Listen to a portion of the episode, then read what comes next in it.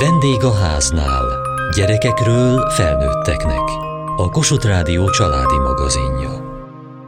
Mik vannak letöltve a telefonjaitokra? Nagyon sok játék, meg mindenféle ilyen üzengető applikáció. Most akkor lettek ugye az iskolának is, ugye a Kréta, meg hát ugye a Teams.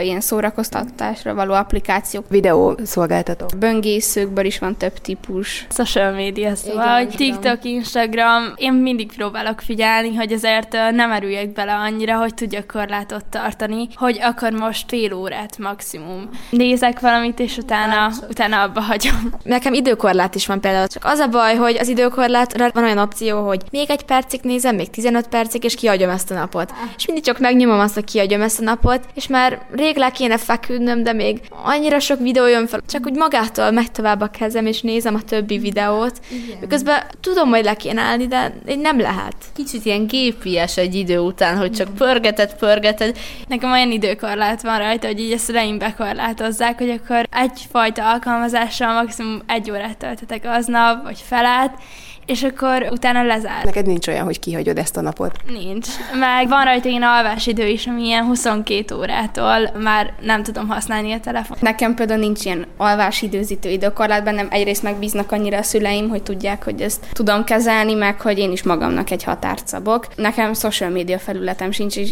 még így nem érzek rá késztetést, hogy legyen, akiket meg el szeretnék érni, azokat pedig más módon el tudom. Magatoknak ti szoktatok valamilyen korlátot beállítani? Én nem tudom tudok úgy tanulni, hogy így nagyon közel van hozzám a telefonom, mert mintha egy ilyen szörnyű késztetés lenne, hogy jaj, kaptam egy üzenetet, éppen hallottam, hogy megzörren a telefonom, és akkor gyorsan elolvasom, és az, az üzenet elolvasásából fél óra internetböngészés keletkezik. Mm. Ezért én mindig ilyen a szoba másik sarkába elrakom, és lenémítom teljesen, mert engem nagyon könnyen el tud terelni, hogyha az ott rezeg, meg jönnek az üzenetek. Én általában, hogyha nagyon nem megy, én is néha szoktam fogságba esni, és nyomkodni a telefonomat, de hogyha úgy érzem, hogy nagyon nem megy, akkor vagy rábízom valamelyik tesómra, vagy szüleimre, vagy elteszem annyira messze, hogy tudom, hogy ahhoz fel kell állni, és ahhoz viszont meg lusta vagyok.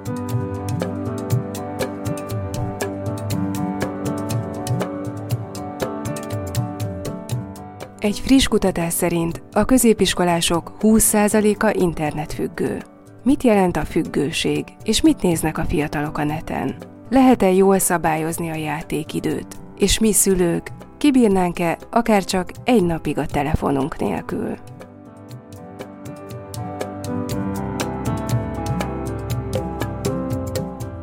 Korompai Bálint a Verespálni Gimnázium igazgatója. Ebben a gimnáziumban meghirdettek egy kihívást. A diákok egy napra leadhatták a telefonjukat. Ez a program háromfordulós, egy pontversenyt is hirdettünk az osztályok között, mert a verseny az mindig meg tudja fűszerezni egy kicsit ezt a önismereti és közösségfejlesztési játékot. Apró meglepetéseket igyekszünk adni, sok-sok oklevelet, édességeket, de a fődíj az mindenképpen egy osztály számára egy közösségi program lesz, amire ingyenesen elmehetnek. Az egésznek az volt a célja, hogy tudatosítsuk a gyerekekben azt, hogy milyen az ő kapcsolatuk a telefonjukkal. Ők birtokolják a telefonjukat, vagy a telefonjuk az, a, amelyik uralkodik felettük. És hát nagy izgalommal vártuk azt, hogy ebbe a gyerekek mennyire állnak bele, mennyire van kedvük részt venni. És nagy örömünkre már az első alkalommal a 600 diákunkból körülbelül 400 részt vesz ebben a játékban. Amikor beléptek a diákok az aulába, akkor dobozokba berakhatták a telefont, ön őrizte, itt ezen a kanapén az igazgatói irodában Verespálné festménye alatt, és a nap végén pedig mindenki visszakapta. Pontosan így volt. Ti hányadikosok vagytok?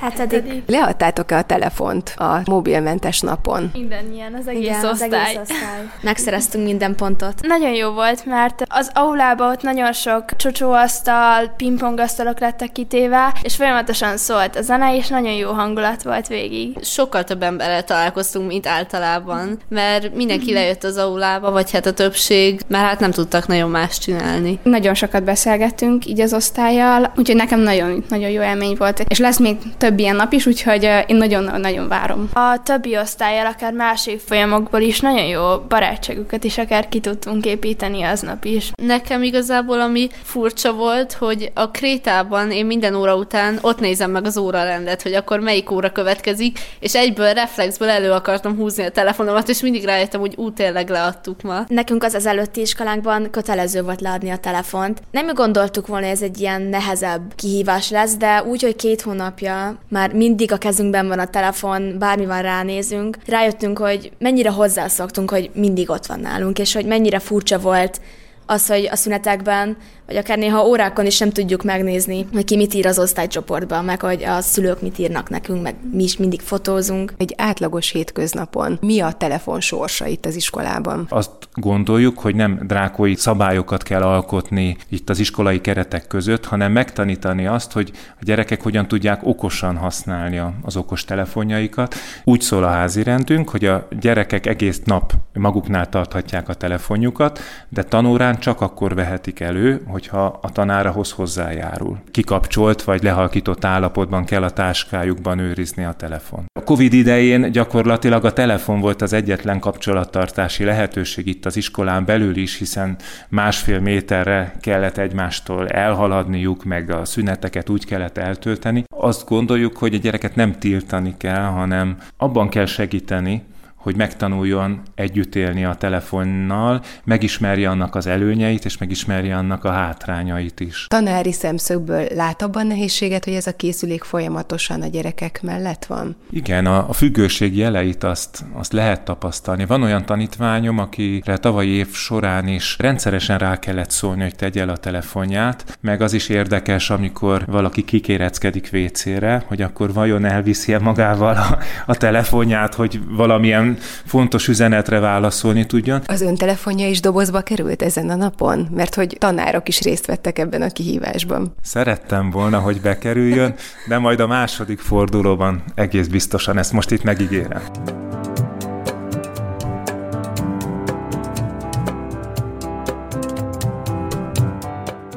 Pécsi friss kutatás szerint a középiskolásoknak a 20%-a internetfüggő. Ez elég megdöbbentő adat. Mit jelent ez pontosan? Bojti Andrea, klinikai gyermekszakpszichológus. Igen, ez egy megdöbbentő adat, ugyanakkor nagyon erősen rávilágít arra, hogy az internetfüggőséggel foglalkozni kell, mint kórképpel is akár, és ugye internetfüggőségnek definiáljuk azt, amikor a gyermek életének a nagy részét azt teszi ki, hogy internetezik, vagy gondol rá. Tehát, hogyha nem is használja, akkor is vágyakozik utána, és van egyfajta kényszeresség is a háttérben, hogy neki muszáj jelen lenni, hogy ő nem hiányozhat, nem hagyhatja ki a híreket, az eseményeket, és ugye azt kell megfigyelni a differenciál diagnosztika szerint, hogy ennek a hátterében egyébként milyen pszichés, családi és egyéb faktorok lehetnek még, ami ugye fontos. Azért, ha megnézzük a középiskolásokat, a legtöbbjüknek van okostelefonja, és a legtöbbjük a kezében tartja, és nagyon gyakran ránéz. Mondhatjuk akkor szinte mindenkire, hogy internetfüggő.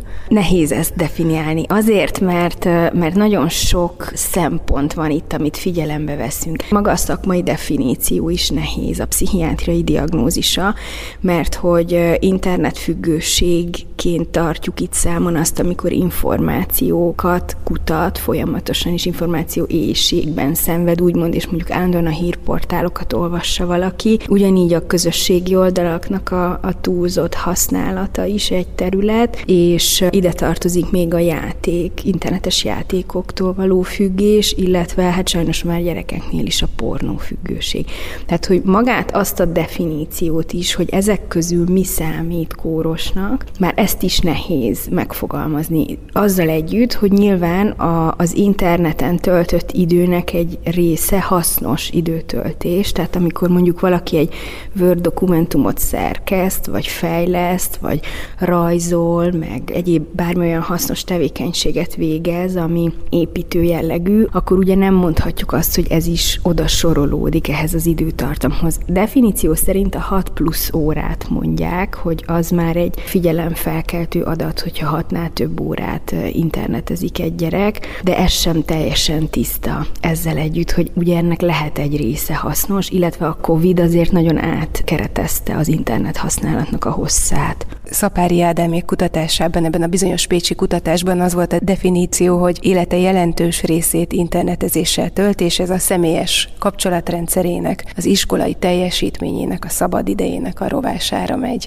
Igen, tehát hogy itt ezeket a klasszikus függőséggel kapcsolatos definíciók dolgokat kell itt párhuzamba állítani, amit mondjuk egyébként egy alkoholbetegnél vagy drogfüggőknél is mondunk, hogy ő nem csak csinálja, hanem sóvárog is utána, hogy komoly szenvedés neki, hogyha nem internetezhet. Ez hatással van a hétköznapi életvezetésére, például a gyerekeknél ilyen az, hogy nem alszik eleget, emiatt állandóan kifáradt, vagy beszűkül a társas tér körülötte, és a való életben nincsenek kapcsolatai, vagy azok nem olyan minőségű minőségű kapcsolatok, tehát hogy meg kell itt nézni azt, hogy a klasszikus addikciós viselkedés mennyire jellemző a gyerekre.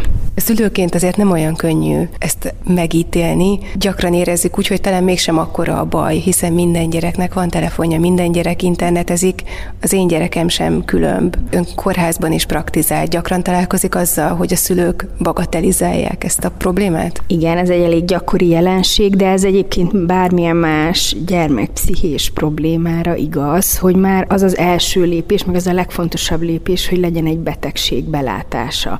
Ugye, és itt nem csak a gyereknek, hanem a szülőknek is, hogy, hogy valamilyen fokban túl lépett egy normál keretet. Egyébként a gyakorlatban az a meglátás, hogy azért a szülők is rengeteg időt töltenek a képernyő előtt, tehát a család dinamikájában is megfigyelhető az, hogy mondjuk ők így egymás mellett élnek egy ilyen párhuzamos digitális világban, illetve nagyon sokszor olyan családi funkció zavar áll mondjuk a hátterében egy-egy ilyen helyzetnek, amivel külön lehetne terápiásan foglalkozni. Például mondjuk a szülők között van valamilyen párkapcsolati konfliktus, vagy olyan titok helyzet a családban, tényleg nagyon-nagyon sok minden lehet a hátterében, ami miatt, hogyha így egyszerűen akarom fogalmazni, olyan, mint hogyha elmenekülnének a digitális világba, ahelyett, hogy mondjuk ezt föltárnák, vagy megbeszélnék.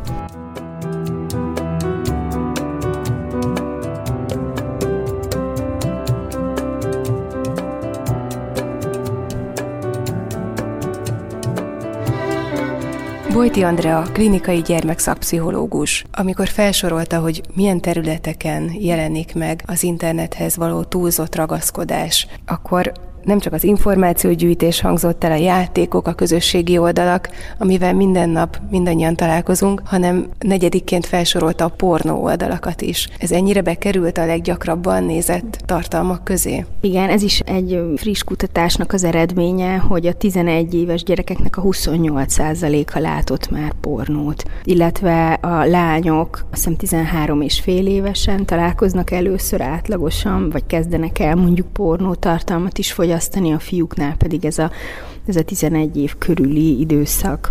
Tehát, hogy, hogy azért igen, nagyon jelen van, és ezzel foglalkozni is kell, meg tudni róla, én, amit a gyakorlatban látok, hogy ez a szülőket akkor éri nagyon váratlanul, amikor mondjuk még ők nem gondolták azt, hogy szexuálisan felvilágosítják a gyereket. Tehát bekerül a gyerek az iskolába, és, és nyilván a legtöbb családban azért ez egy nagy kérdés, hogy mikor kezdjünk el arról beszélni konkrétan a gyerekkel, hogy a szex maga mit jelent, meg hogy történik, meg erről ugye azért még mindig inkább kényelmetlen egy szülőnek beszélni, majd, hogy nem tabu téma, de jó, az egy kicsit jobb helyzet már, mint volt korábban, de hogy, de hogy ez még mindig nehéz, és akkor egyszer csak kénytelen azzal szembesülni, hogy mondjuk a gyerek az iskolatársánál látott ilyet. És akkor az viszont, tehát azért ezt látnunk kell, hogy, hogy a pornónak a képi világa az nem a valóságot tükrözi, tehát ez egy nagyon torsz kép, és nagyon abuzív. Mi azt szoktuk mondani, ez, egy, ez egyébként egy szakmai hozzáállás is, hogy alapvetően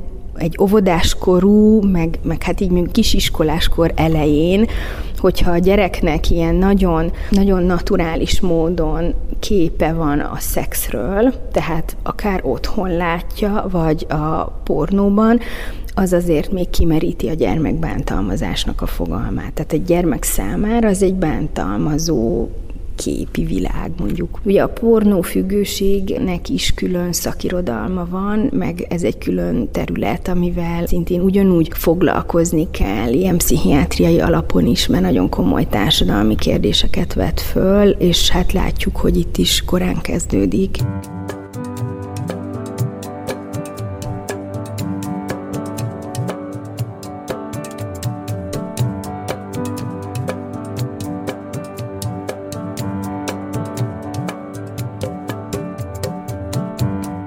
Mennyi ideig szoktál játszani? Nyilván tanulnom kell, szóval annyi belefér úgy az időmbe, két órát talán. De nagyon sok mindenre használom a telefont, mert tanulásra is szoktam, úgy csináltak egy ilyen appot, úgy hívják, hogy NKP, és a tanár is ajánlja, hogy, hogy ezeket meg lehet nézni, és ott többféle is van, történelem, matek. Amikor játszol, hogyan tudod abba hagyni? Könnyen, vagy rád kell szólni, hogy fejezd be? Bevallom őszintén nehezen nem vagyok egy olyan telefonfüggő, de ha jól benne vagyok egy nagyon jó játékban, akkor szólni kell, hogy hagyjam abba, ilyesmi, többször is kell szólni. Mikor könnyebb abba hagyni? Hát ez változó. Általában akkor szokott, amikor még nem kezdem el, és akkor még ugye türelmes vagyok, és tudok ugye várni, de úgy is szoktam, hogy már elkezdem, és akkor úgy eredek egy célt. Például esetleg, hogy már akkor azt a meccset lejátszom már. Hogyan reagálsz, amikor hirtelen abba kell hagynod? Ez neked milyen érzés? Nem jó. Ideges vagy, vagy ingerült? Ideges. Ez inkább akkor szokott lenni, amikor én videózok, és bejönnek hozzám. Az már egy kicsit idegesítőt, már szoktam is kiabálni, ami nyilván egy nagyon csúnya dolog.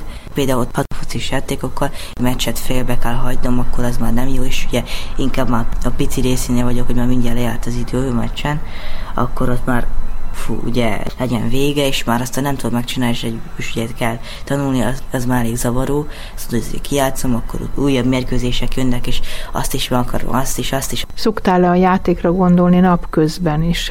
Szoktam rá gondolni, de hát nyilván ezt az osztálytársakkal is meg kell osztani. Milyen játékot töltött le aznap, milyen jó volt, az osztálytársam is töltse le, ilyesmik szoktak lenni. Nem csak a játék fontos, hanem minden más, hogy nem szoktam igazán erre gondolni, csak úgy ritkán.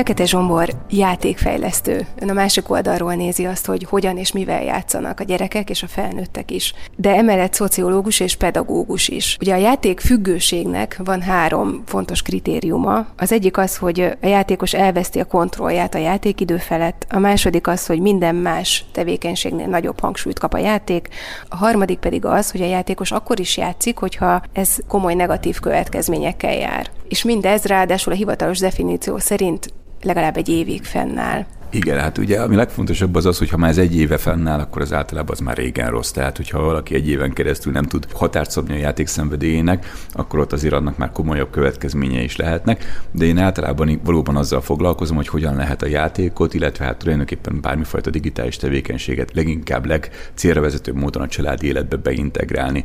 És hát az egyik ilyen módszer, amit általában el szoktam mesélni, ez az exit point módszer, ennek az a lényege, hogy ha a szülő megismeri egy picit alaposabban, hogy az a játék az hogyan működik, akkor megtalálhatja benne az úgynevezett kilépési pontokat.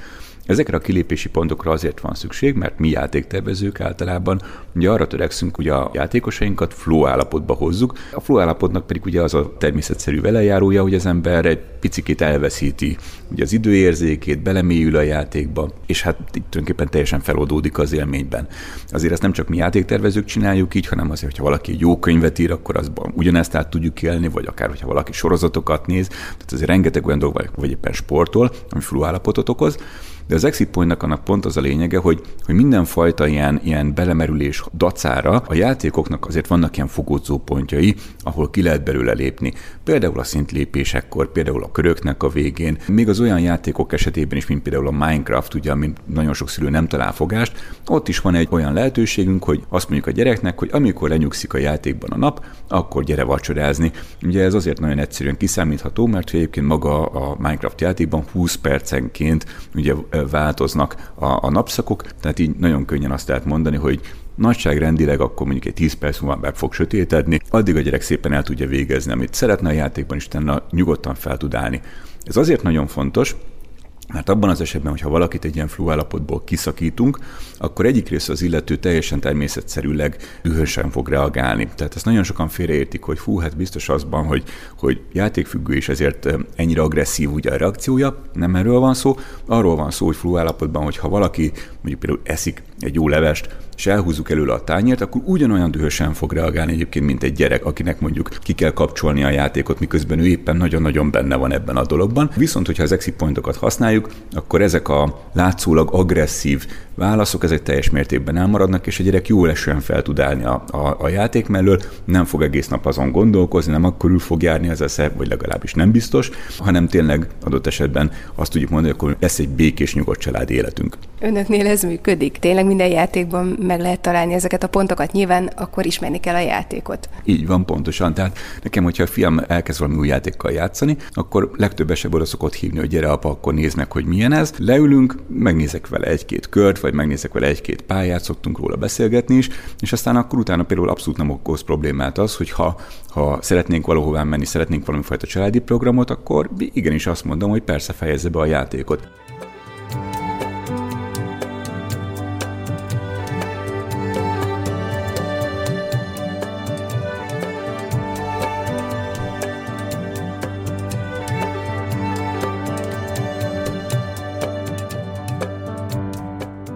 Műsorunkban a tinédzserek telefonhasználatáról és az internetfüggőségről beszélgettünk. Vendégünk volt Korompai Bálint, a Veresbáné Gimnázium igazgatója, Bojti Andrea, klinikai gyermekszakpszichológus, és Fekete Zsombor, játékfejlesztő. Kövessék műsorunkat podcaston, vagy keressék adásainkat a mediaclick.hu internetes oldalon. Várjuk leveleiket a vendégaháznákukat mtva.hu e-mail címen. Műsorunk témáiról a Kossuth Rádió Facebook oldalán is olvashatnak.